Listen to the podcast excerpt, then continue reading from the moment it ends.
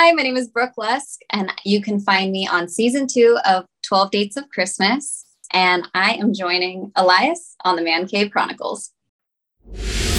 Welcome to another episode of the Man Cave Chronicles. Welcome to the party, pal. You're my boy, Blue. Yo, Adrian, Adrian. A podcast with interviews of amazing guests from the world of pop culture, Oh yeah. TV, Nice. movies, Oh, I love the movies. comedy, and more. From deep inside the Man Cave, your host, Elias.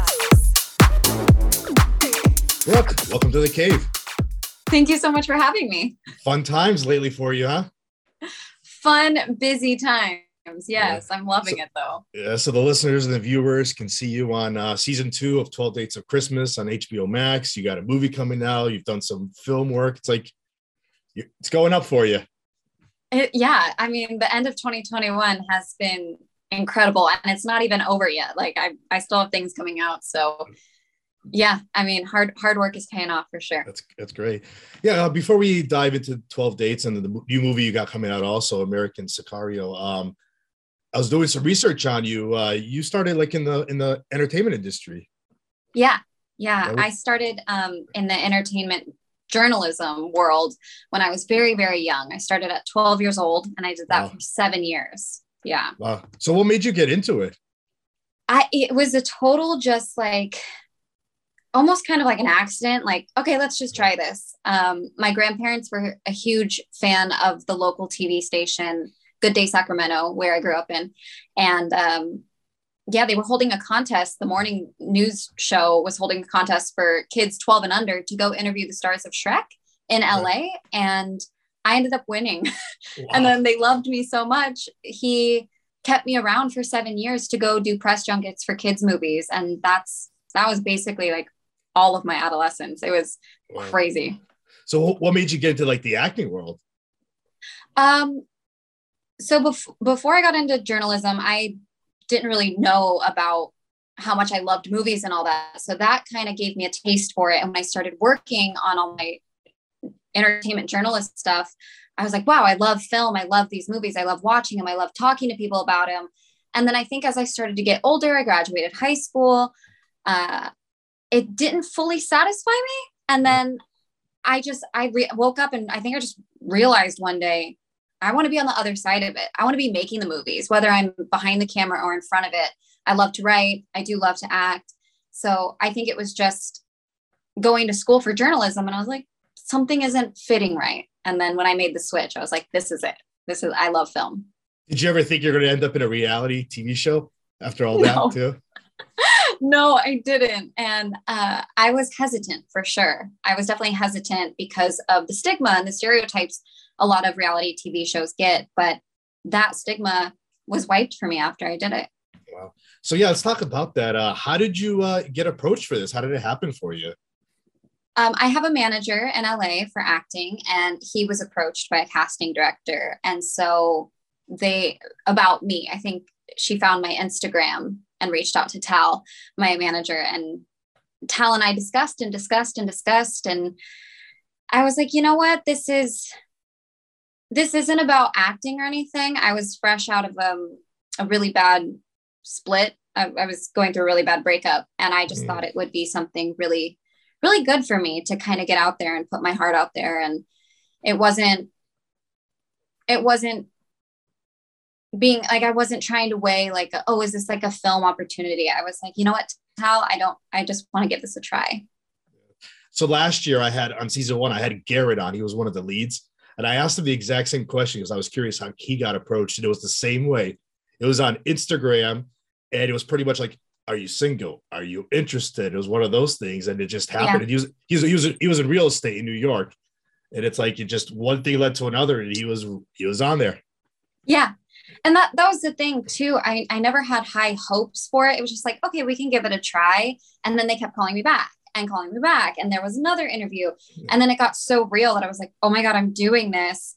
And when i was quarantining i was like i might meet someone and fall in love. Like this is very real now. So it, it's so the you know the premise of the show is you know like you go on dates and it's they're gonna bring him home for Christmas. Um, when you told your family you're gonna go on this show and you're gonna be gone for a few weeks or whatever it was, What was the, like their reaction about all this? You know, I, I tried to keep it as quiet as possible. So Okay. the only person that actually knew everything was my mom, Okay. and she was very supportive. Um, my sister could probably go back in time and kill me because I kept that secret from her, and I'm so close to my sister. Uh, but she was so supportive, and she said, if anything, like you deserve this. After all the shit you've been through, you deserve this, and it would be a really fun opportunity. how do you how do you prepare for yourself to like go on something like this? I think we got lucky being quarantined, and I know people might like have a different opinion, but I used that week or so to process. And I mean, I, I went through probably every emotional roller coaster you could before I got brought on the show. But that week of quarantine helped me because I finally came to an end thought of, you know what? Just let go of any hopes, any expectations, go in, have fun, be authentically you. And people are either going to love you or hate you, Mm. but just leave it out all on the table and it, it will no longer be mine. Like once I'm there, I'm just going to be me and hope for the best. So that's how I prepared. Uh, it was honestly just a lot of thinking. And I'm glad I came up with that result of just like letting go. Yeah. Well, so like we don't see you till like almost episode five. Do you get the chance to even watch anything from one through four to see what's happening, or did you just jump right in?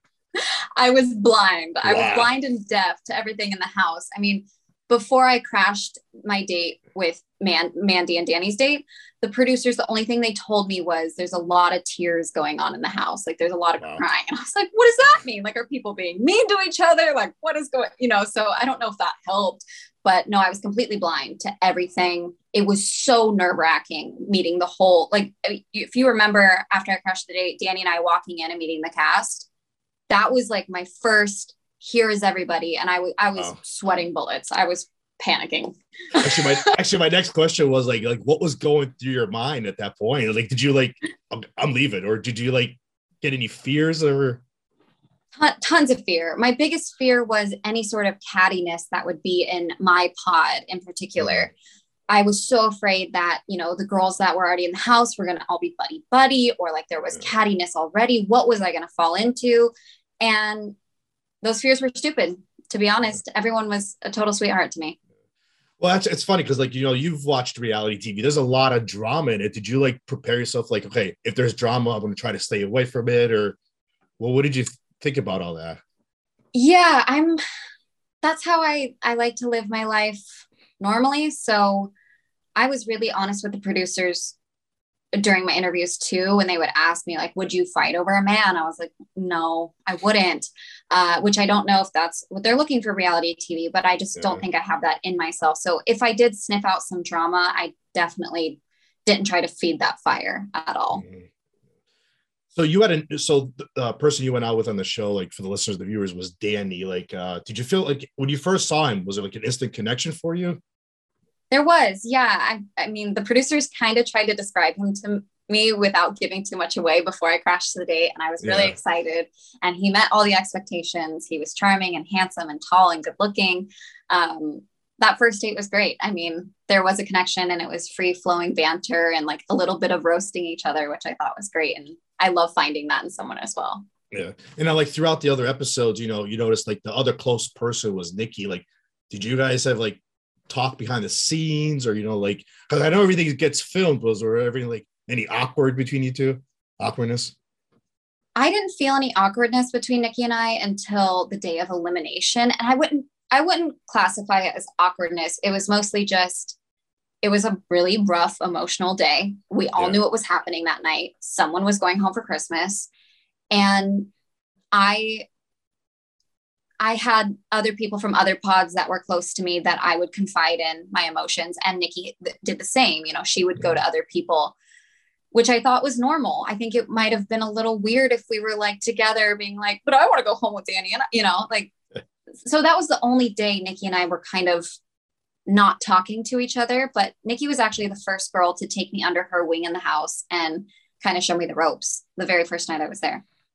Did you guys ever talk about like who, whoever gets picked, how would you handle it? Or Uh, no, not to my No, I, I don't think we did.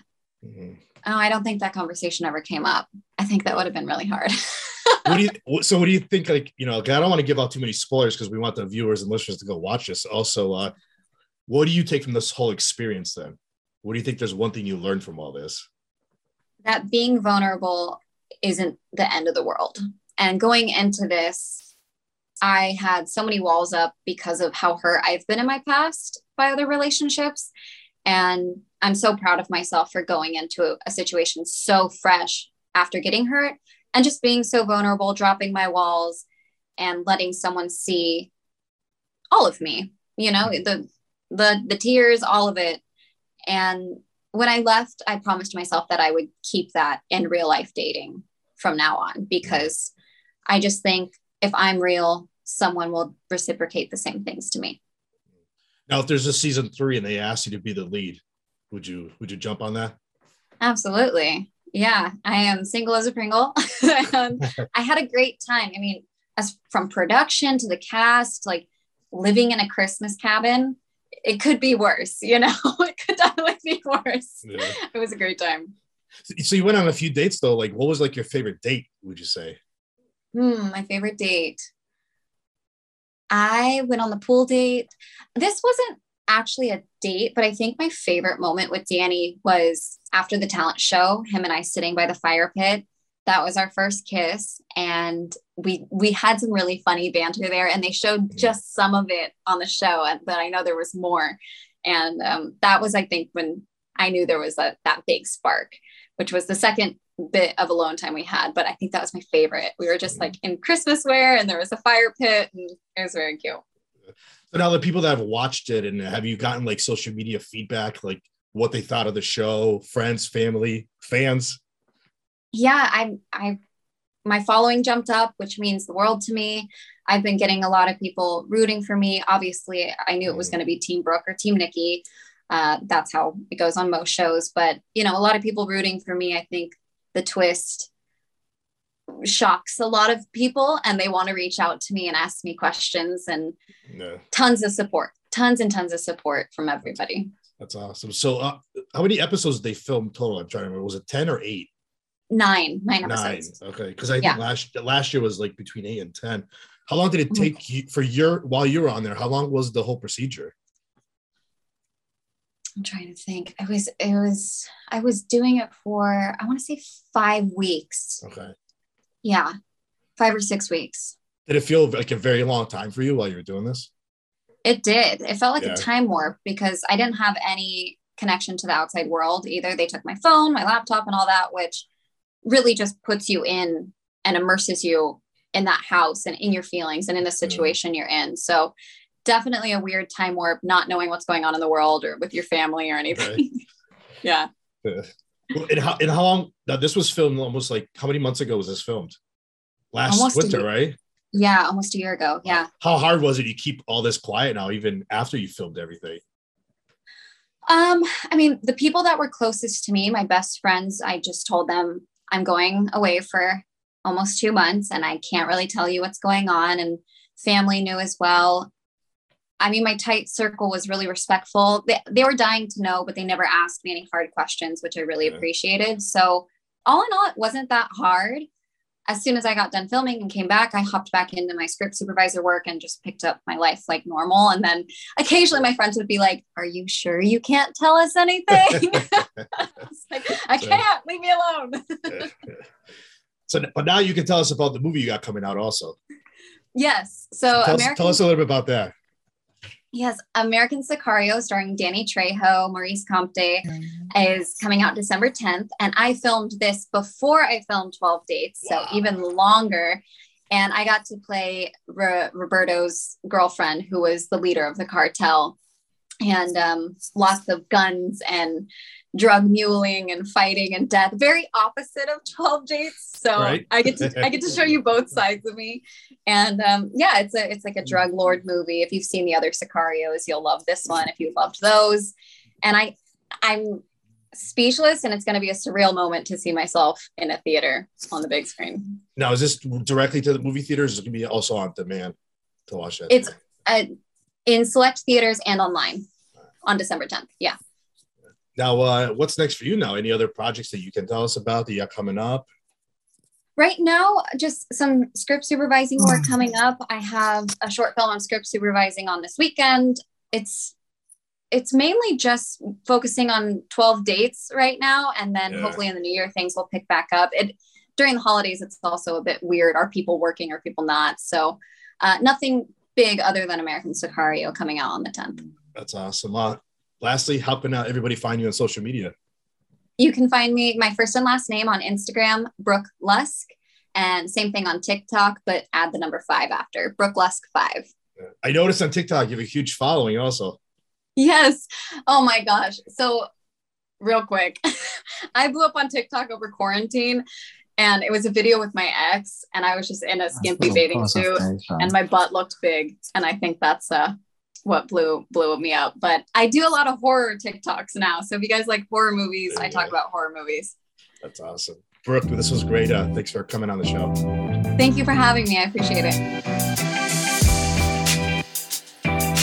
That's a wrap. That's a wrap, everybody. That's a wrap. Thanks for listening to the Man Cave Chronicles podcast. I finally get my man cave. You can find us on Twitter, Facebook, and Instagram at the MCC Podcast and our website, themccpodcast.com. Until next time.